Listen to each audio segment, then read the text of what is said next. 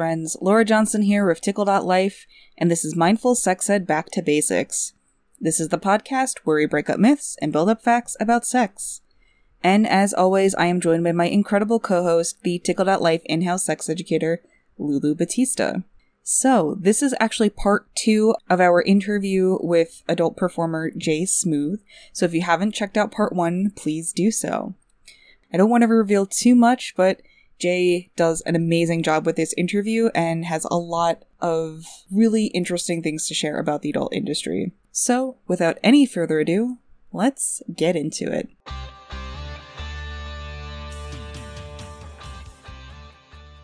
As we go on and we talk about, let's talk about what are some things, what are your favorite things about working in the porn industry for you? Like, what are the things that bring you joy about knowing that this is your work that you're doing? Mm-hmm.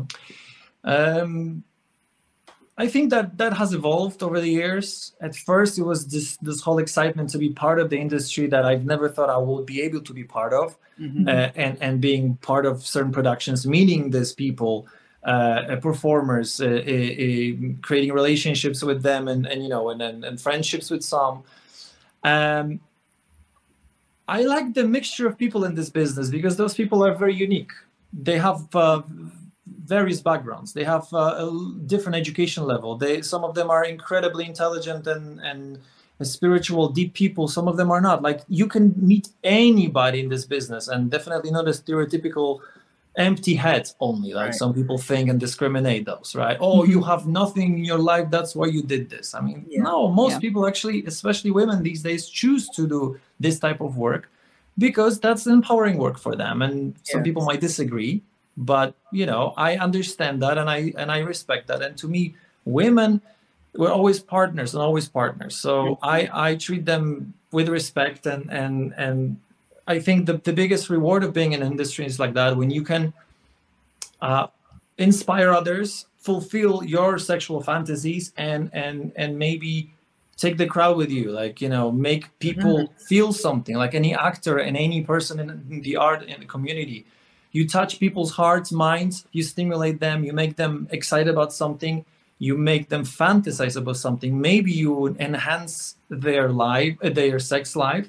Mm-hmm. maybe you inspire them with something. I'm not saying that you have to do some kind of reverse standing 69s positions in, in your in your bedroom but if you want to try something like this for a second you're going to see that this is not probably the most comfortable thing you want to do. But if that excites you and, and stimulates you that you actually want to have sex to your partner and and or, or, or feel good about whatever mm-hmm. i think that's the most rewarding experience of, of you know mm. of our kind that's, that's nice. incredible so kind of going on with that what are some of like the biggest highlights or proudest moments that you've had during your time in the industry i think that the, the biggest the, the proudest moments in a sense and the biggest reward is for a male performer like i said at the beginning is to be constantly working because mm. that's the biggest validation for any male performer. It's not about awarding them with something or or or, or you know being glorified with something somebody. It's just that the produ- production producers directors consider you in the rotation and those rotations lists are very small. They mm-hmm. usually use few guys and then for their productions and they pretty much rotate them all the time because they know what to expect from them. They know that they're gonna have an easy day. It's gonna be a good day. You know that this guy can handle a, a, lot of pressure, can know what he's doing, can handle uh, dealing with different characters. Because you know some of the some of the stars in the business are with a very star mentality, so you got to learn how to deal with them. it's not the easiest way to do sometimes. So yeah, I think that was that was that that's been something like. Um, that validates the male uh, performer the most because that's actually you know you you are being respected for your work and everybody knows that and and that proves it. Mm, that's that's an amazing point because again you know and it's good to hear that because i was i've known me and my husband watch it why they got the same people? Is nobody else signed up for this scene. And so now to understand and to hear that again on that back end you get you understand more what it is. I mean, you put in your work, they appreciate what it is you're doing, they know they can work with you without little direction and that you're doing an outstanding job in what you're doing. So yeah, absolutely. Yeah. Everyone likes something shiny, but to know you're gonna be keep getting that phone call sounds much, much better. I'm very much sure. yeah. yeah, no, definitely. That's that's for the male performer. I, I guess you know the, the perspective is different because you know, like I said, if you ask a female star in this business, uh, she probably will tell you completely different things. But that's because there's a very different job specificity here mm-hmm. between Got both. It. Absolutely. Okay. Yeah, sounds good. yeah. So, what are some of um, your goals that you would like to accomplish while in the industry? And do you have any other career goals beyond being a part of the adult industry? Um, I uh, stepped away from shooting a lot of uh, professional productions uh, mm-hmm. in the last year plus um, because I've shot so much, and then I, I wanted to have a perspective on this industry from a little bit from a you know because i was involved with so much I, I, had so much work that it was just it takes a toll on you too mentally and physically. So i always like to keep balance. That's mm-hmm. one. Second i uh, shot so much like i said and experienced so much in the business. So it, it became something that became too automatic for me in certain certain senses. So now i'm just picking very very selectively projects that i wanted to engage with uh, whether with directors, performers, there are bigger features, something that is more interesting to me. Uh, value, it, it, I value my time also very much. So I prefer if I if I do something in the business, I like to do it on my own or for my own production and mm-hmm. cater to my own fan base. Because oh, now I have this, we have this way of of, of engaging directly with fans, mm-hmm. and we know exactly what they want and uh, and what I'm comfortable doing too and who I choose to work with and vice versa. So I think that mm-hmm. brings way more control for performers versus just you know uh, you being thrown there and then you know if you say no or you don't disagree then you might be forgotten because oh this this person is a troublemaker or i don't want to deal right. with that with this personality. Let's mm-hmm. move on right? Now we have more choices. So i think that's that's something that i that i prefer to focus on hmm. mostly. Yeah, that's good yeah that's great um, so kind of going to the fan engagement, um, you have a really active Twitter and hmm. you're, you know, um, so how have you been able to build up that fan connection and use social media to your benefit? Because like, as we said before, the censorship on social media is really difficult for anyone who's working in any part of the sex industry from mm-hmm. education mm-hmm. to sex work. So yeah, how, how have you been able to navigate that and cultivate such a strong following?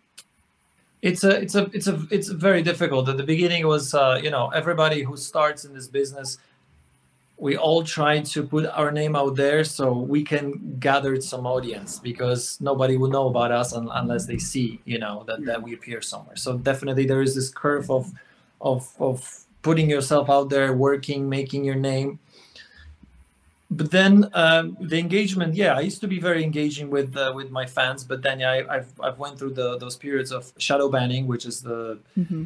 basically you can find me in search results you can find all my impersonators but you can find my mm-hmm. account and that happens to many many people we cannot get verified because of the industry nobody wants to talk about it loud uh, why this happened over many many years now mm-hmm. because we have we live in an era where there's a full frontal attack on everybody, like you mentioned. Whoever puts the word sex, whether it's for educational purposes, entertainment, whatever that is, that's mm-hmm. evil, that's bad. We need to ban it. We can keep shooting people, killing people, that's fine, but sex is the most lethal and deadly sin that exists in the minds of some people, which I never understand, maybe because I wasn't born here. Right. But I'm trying to to fight with this with reason and with uh, uh, appearing, for example, being here, trying to speak to audiences that are more receptive, understanding of what it is really what mm-hmm. we're doing and mm-hmm. why is it important. And if you don't like it, you don't have to watch it.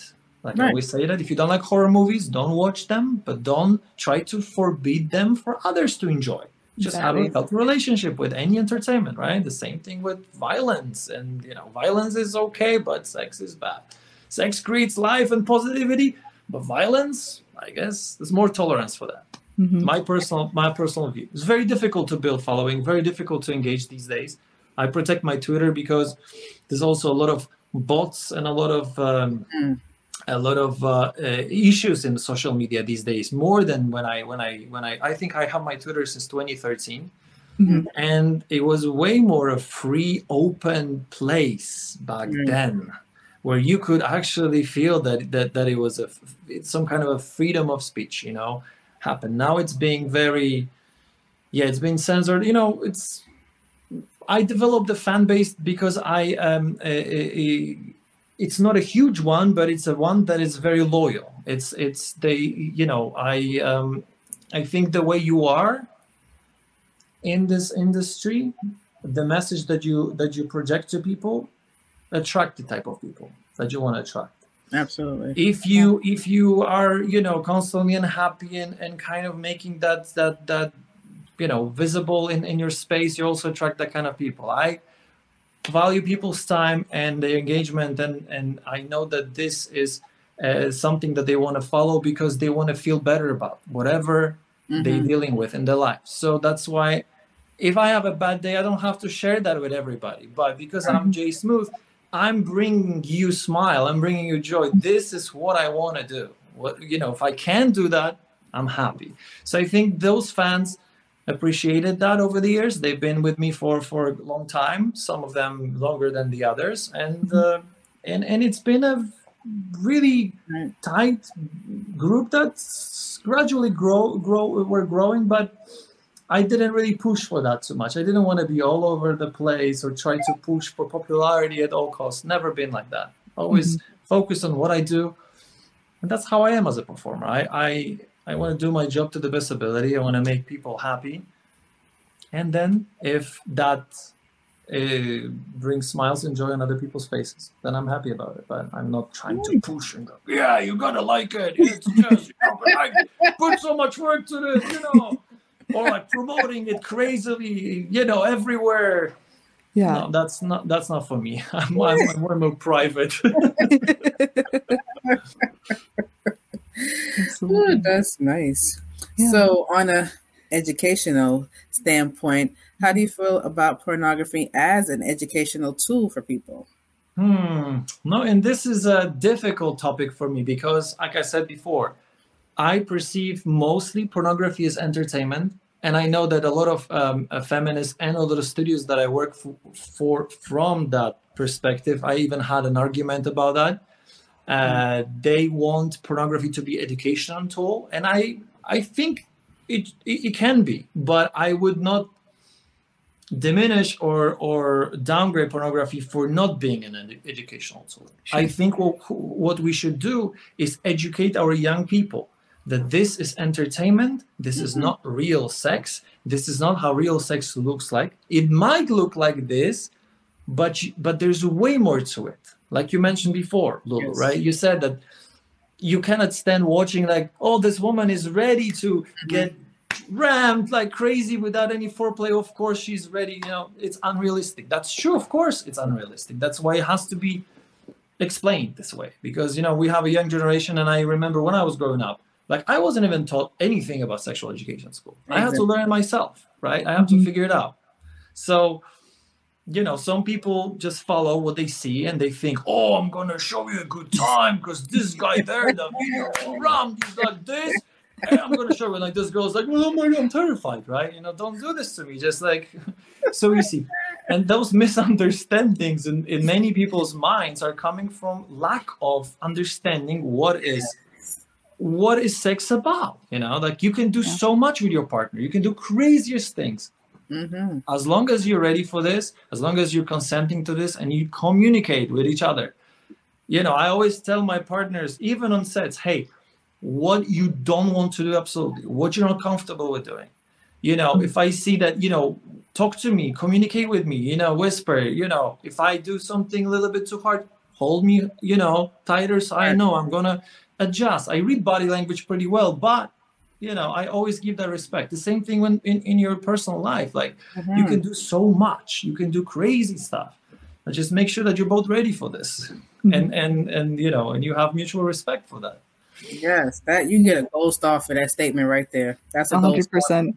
Yeah, it's it's really great to hear that you take that extra step to make your co-stars feel Mhm. really comfortable on set because, like, you know, it's not always the most hospitable environment to speak up um, when things are uncomfortable. So that's like so wonderful to hear, and and I think our audience really would appreciate that because again, they don't know everything that goes on behind the scenes, Yes. and and how that all works. So yeah, that's really amazing. I'm, I'm, I'm way, thank you. I'm way more comfortable speaking about those issues right now because I, you know, I, I don't feel like, you know, like anybody could retaliate on me or something. When I was a younger performer and earlier in the industry, um, I didn't like a lot of things that I've seen, and I spoke about them to some people. But I knew that if I'm going to speak publicly about it and make a big deal, I'm going to be either blacklisted, I'm going to be right.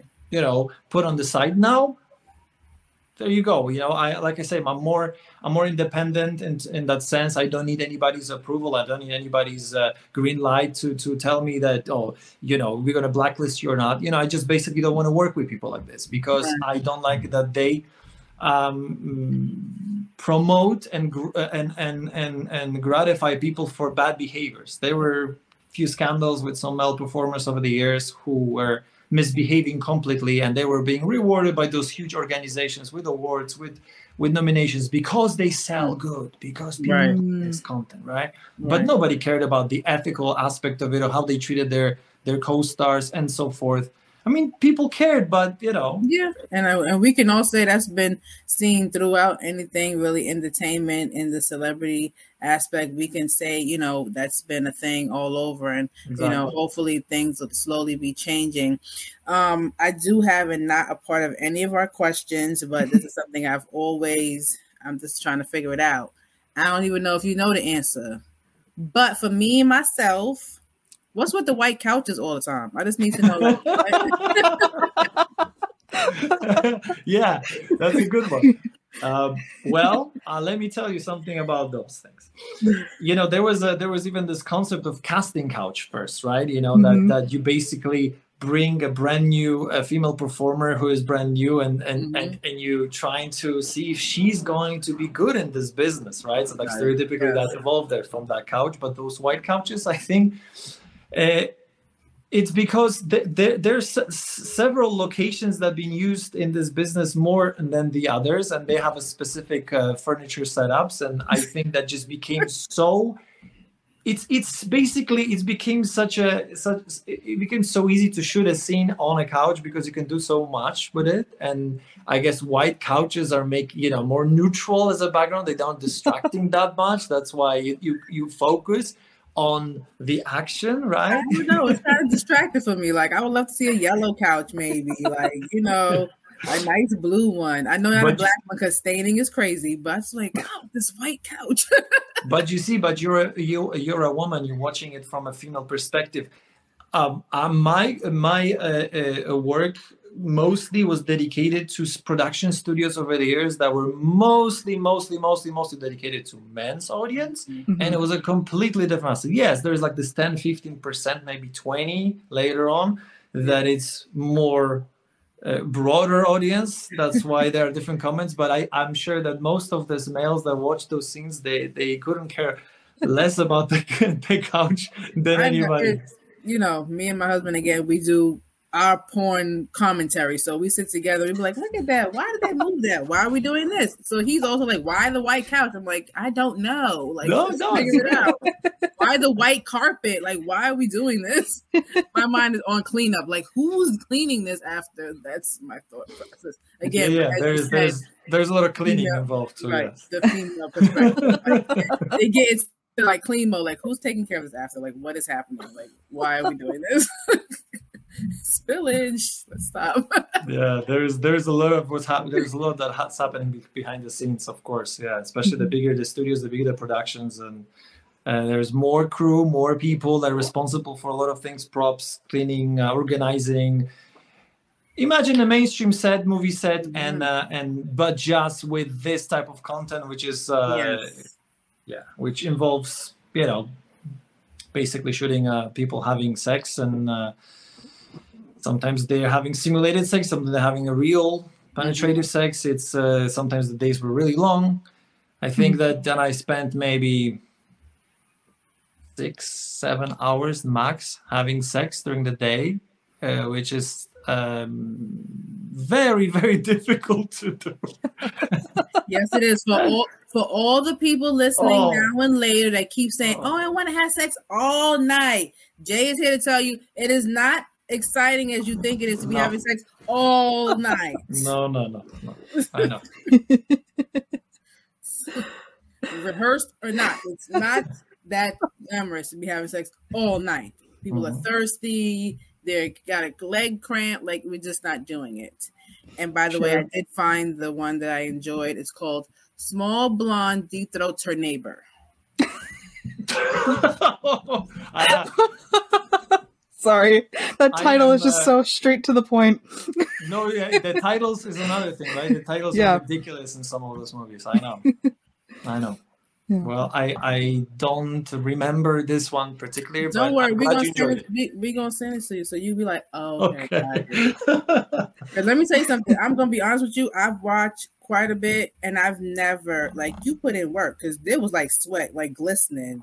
I feel like you had ran a marathon, or somebody turned off the AC on you. It was like, oh, he is he is putting in work on here. Your head was just wet. I was like, okay, there's real work happening here. oh yeah, I I yeah I I, I go all in. I go all in to, to my work.